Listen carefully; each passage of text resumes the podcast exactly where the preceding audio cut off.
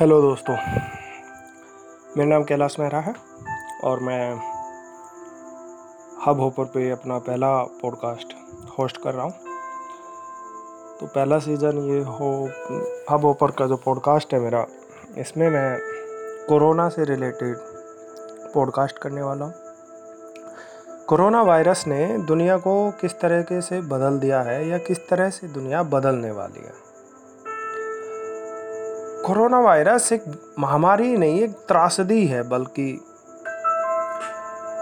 ये इतने गलत समय पे आई है या फिर मुझे नहीं पता, मैं सही हूँ कि नहीं,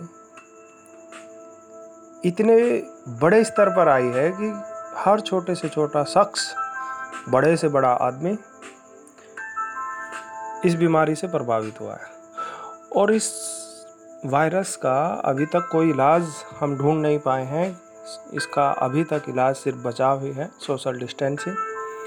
हमें बस ये मानकर चलना है कि सामने वाले को कोरोना है और उससे बचना है। आपकी सुरक्षा आपके स्वयं के हाथों में है और आपको खुद को बचाना है।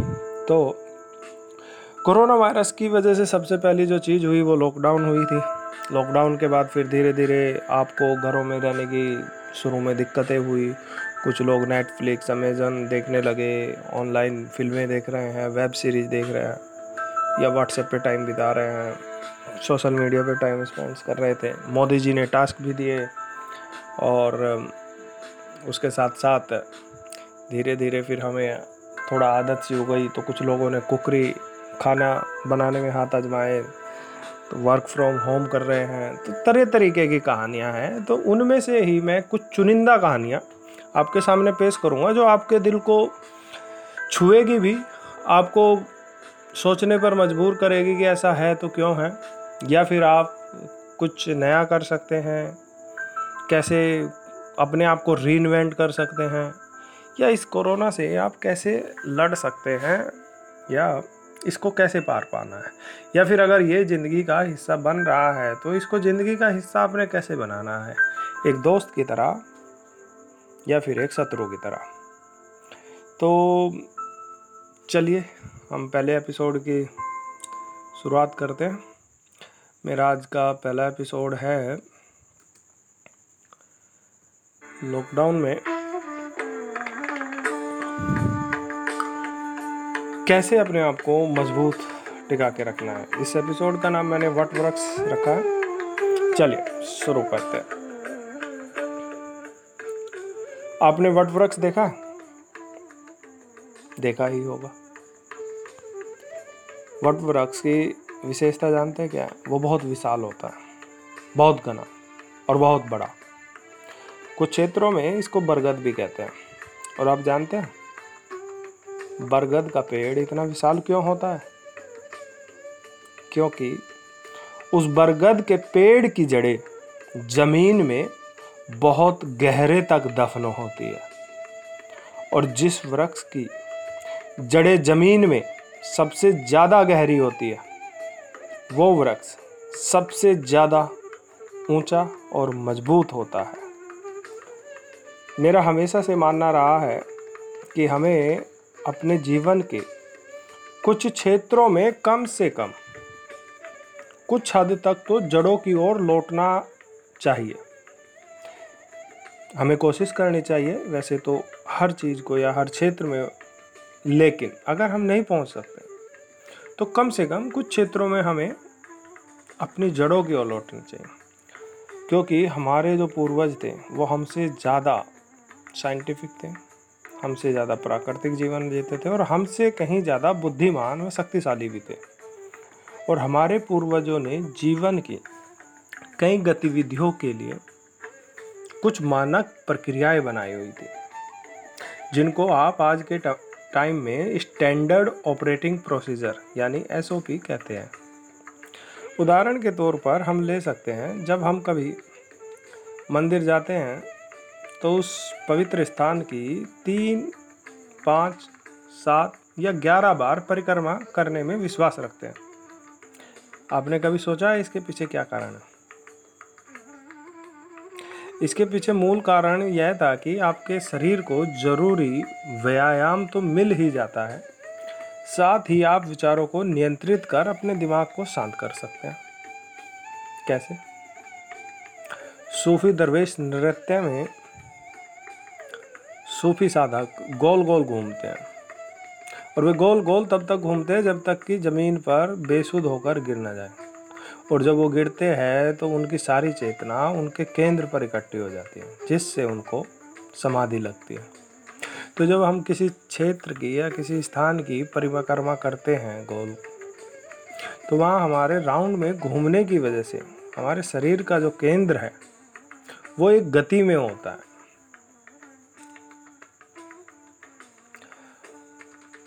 और ये आपके विचारों को नियंत्रित करता है और आपके दिमाग को शांत कर देता है।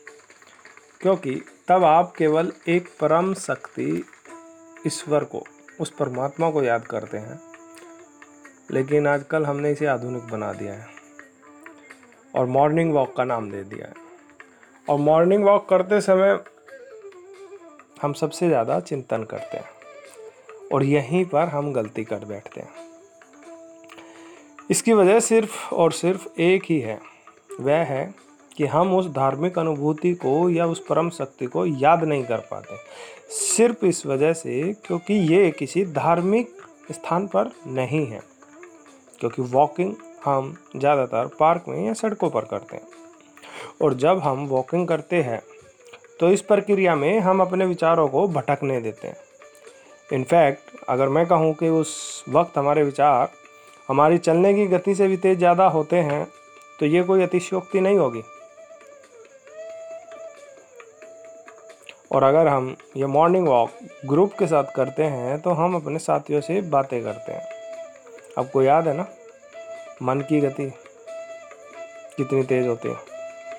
और कभी कभी तो ऐसा हो जाता है कि ये आपकी बातें विवाद बन जाती है। और जब विवाद इतना बढ़ जाता है कि वह हाथापाई या झगड़े का रूप ले लेता है। और हम मॉर्निंग वॉक को भूल कर आपस में लड़ने लगते हैं। तो आज का हमारा पॉडकास्ट इसी बात पर है कि कैसे हम अपनी जड़ों की ओर लौट सकते हैं या अपनी जड़ों को मज़बूत कर सकते हैं। कोरोना वायरस एक छोटी सी बीमारी है शायद, या बहुत बड़ी भी है, क्योंकि पूरी दुनिया को अपनी चपेट में ले रखा है। और इस वायरस ने पूरी दुनिया को घरों में बंदी बना कर रख दिया है। मैं आपको अर्थशास्त्र का एक सिद्धांत, जो कि मालथस ने प्रतिपादित किया है। माल्थस साहब कहते हैं कि जब पृथ्वी पर जनसंख्या ज़्यादा हो जाएगी और प्राकृतिक संसाधन कम हो जाएँगे तो प्रकृति अपने हिसाब से संतुलन बनाएगी। और शायद प्रकृति इस वायरस के रूप में अपना संतुलन कायम करना चाह रही है। लेकिन हमें ये सोचना होगा कि प्रकृति को ऐसी नौबत क्यों आन पड़ती है? आप देख रहे हैं ना वो वीडियो? वो खबरें आप सुन रहे होंगे कि सहारनपुर से हिमालय की घाटियाँ दिख रही है और गंगा नदी का पानी बिल्कुल साफ़ हो गया है। और सबसे दिलचस्प और हैरान करने वाली बात यह थी कि मेरठ में, मेरठ से जो गंगा नदी निकल रही है, उसमें डॉल्फिन देखी गई है। और वो डॉल्फिन आप जानते हैं कितने सालों बाद देखी गई है? 100-200 साल के बाद। और एक वक्त हुआ करता था कि गंगा में डॉल्फिन बहुतायत में पाए जाते थे। लेकिन हमने उसको इतना ख़राब या गंदा कर दिया कि अब वहाँ नहीं। मुझे अपनी जड़ों तक वापस जाने का ये आसान तरीका तब याद आया जब मैंने तमिलनाडु में रह रहे एक रशियन कपल का एक बड़ा ही दिलचस्प किस्सा सुना। दरअसल हुआ ये कि एक रशियन कपल अपनी आध्यात्मिक तलाश की खोज में भारत आया हुआ था। और ये वाक़ ठीक लॉकडाउन से पहले का था। वे अपनी यात्रा को ठीक से एक्सप्लोर भी नहीं कर पाए थे कि कोरोना वायरस की चपेट में पूरी दुनिया के साथ साथ भारत भी आ गया। और उससे भी बुरी बात उनके साथ ये हुई कि वो जिस होटल में रह रहे थे लॉकडाउन के कारण वह भी बंद हो गया। और उनके पैसे भी ख़त्म हो गए। लिहाजा उनको वह होटल छोड़ना पड़ा। और वे दर बदर हो गए। तब उन्होंने अन्नामलाई हिल्स पर शरण ली, जहाँ पर उन लोगों को खाना, तिरुवन्नामलाई स्थित एक आश्रम सप्लाई कर रहा था। और इसी दौरान एक दिन कुछ स्थानीय लोगों ने उनको अन्नामलाई हिल्स पर चढ़ते हुए देख लिया और तुरंत ही पुलिस अधिकारियों को सूचित किया।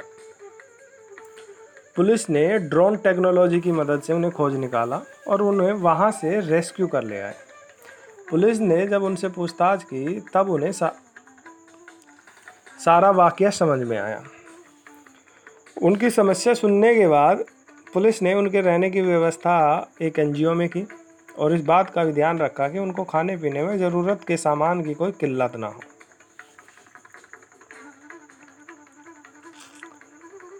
अब मैं आपसे बात करूँगा तमिलनाडु के ही एक कादर जनजाति की।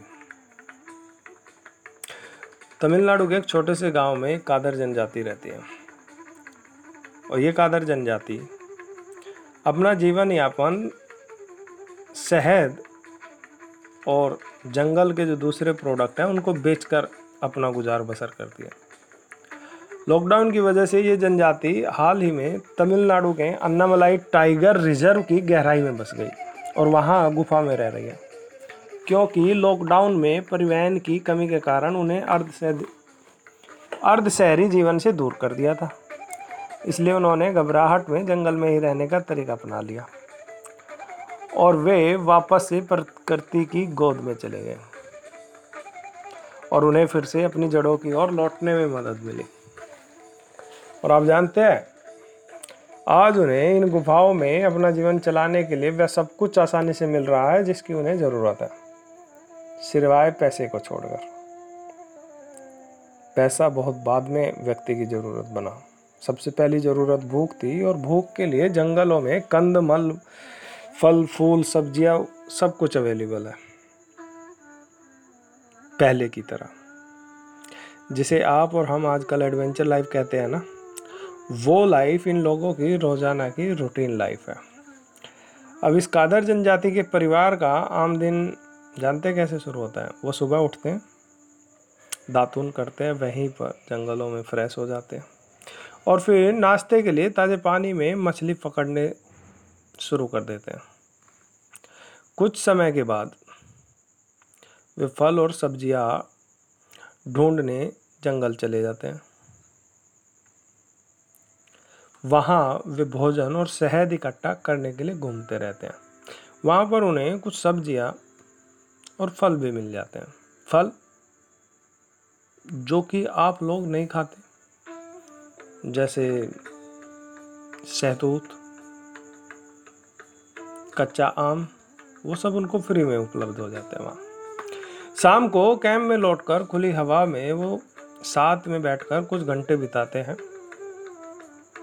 और जंगल इतना बड़ा है कि उनको सोशल डिस्टेंसिंग का ध्यान ही नहीं रहता, क्योंकि वो सोशल डिस्टेंसिंग से भी ज़्यादा डिस्टेंसिंग में बिताते हैं और अपने दिन भर के किस्से सुनाते हैं। फिर उन चट्टानी गुफाओं के अंदर रात बिताते हैं। और आप जानते हैं, आज वहाँ पर लगभग 900 आदिवासी परिवार अन्नामलाई टाइगर रिज़र्व में रह रहे हैं। यदि हम हर मामले में नहीं तो कम से कम कुछ क्षेत्रों में तो हमें अपनी जड़ों की ओर वापस लौट जाना चाहिए। और हमें ये करना ही होगा। आप देख रहे हैं ना, सारी अर्थव्यवस्था फेल हो गई है। सारी सरकारें फेल हो गई है। आपकी सारी प्लानिंग फेल हो गई है, जो आप कुछ करना चाहते थे। आपने कितने सपने सजोए थे, कितने प्लान्स बनाए थे, वो सब धरे के धरे रह गए एक जरा से वायरस और प्रकृति के सामने।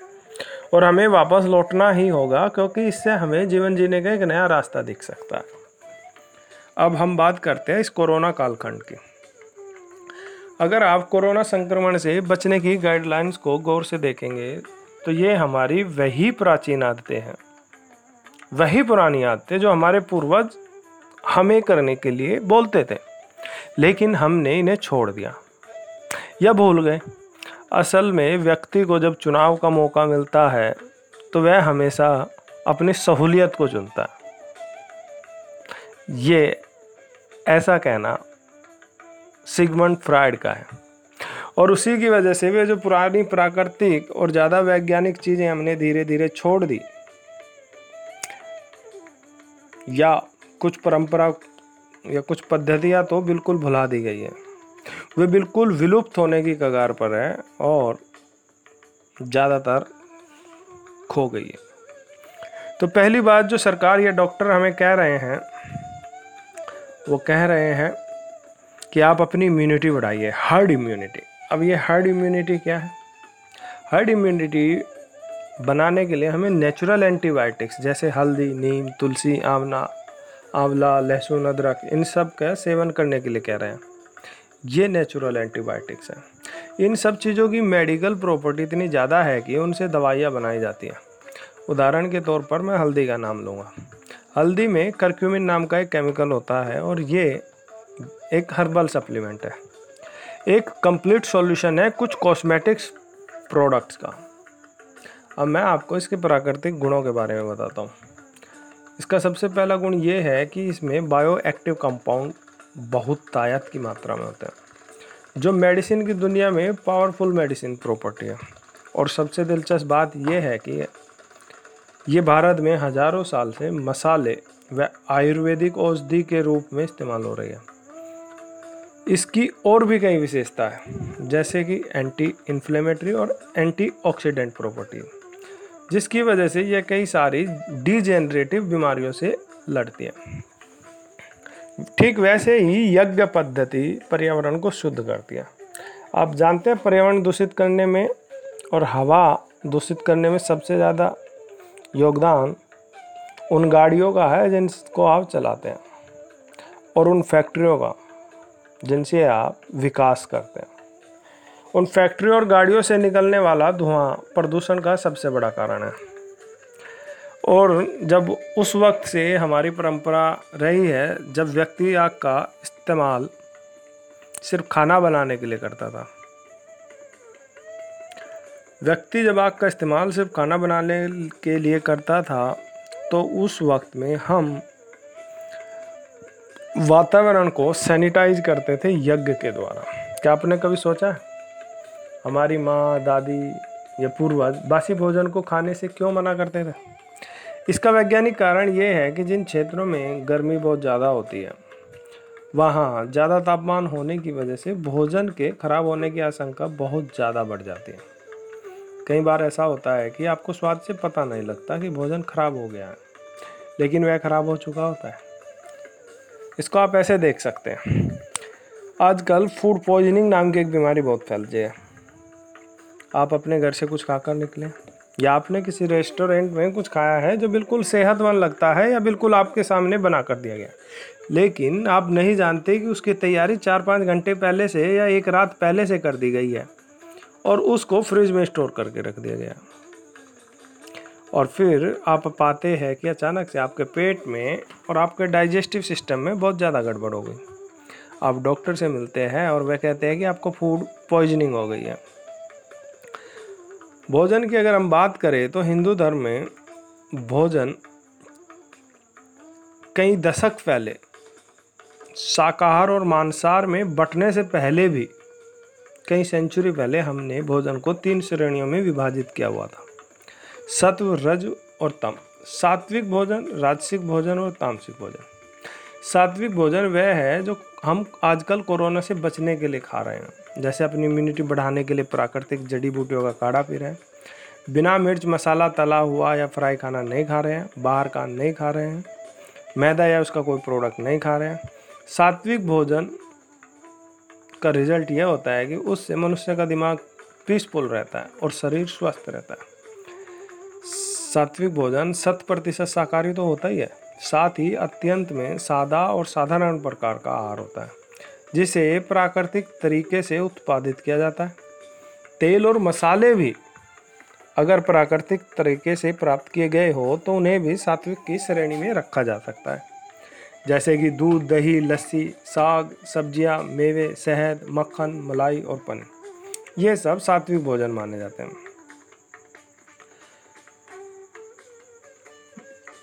अब बात करते हैं तामसिक भोजन की। लहसुन और प्याज पूर्ण रूप से शाकाहारी होने के बावजूद तामसिक भोजन में आता है, क्योंकि इन दोनों की तासीर तामसिक है। और यही कारण है कि प्राय हमारे किसी शुभ कार्य में या व्रत के लिए बनाए गए भोजन में कभी भी प्याज या लहसुन का प्रयोग नहीं किया जाता, क्योंकि इन्हें शाकाहारी होते हुए भी तामसिक माना जाता है। जैसा कि हमने आपको बताया, लहसुन और प्याज तामसिक भोजन के प्रकार है। इनका सेवन व्यक्ति के भीतर उत्तेजना के साथ साथ तनाव और अशांति भी पैदा करता है। इसके अलावा क्रोध और कामेच्छा को भी ये उल्लेखनीय तरीके से बढ़ाते हैं। जो भोजन व्यक्ति को स्फूर्ति और उत्तेजना प्रदान करता है, वो भोजन राशिक भोजन की श्रेणी में आता है। ये बहुत खट्टा, मीठा, गर्म या फिर रूखा होता है। और इसका सेवन व्यक्ति को कामुक और आवेशपूर्ण बनाता है। लेकिन इस भोजन से व्यक्ति के भीतर तनाव और बीमारियों का कारण भी बन सकता है।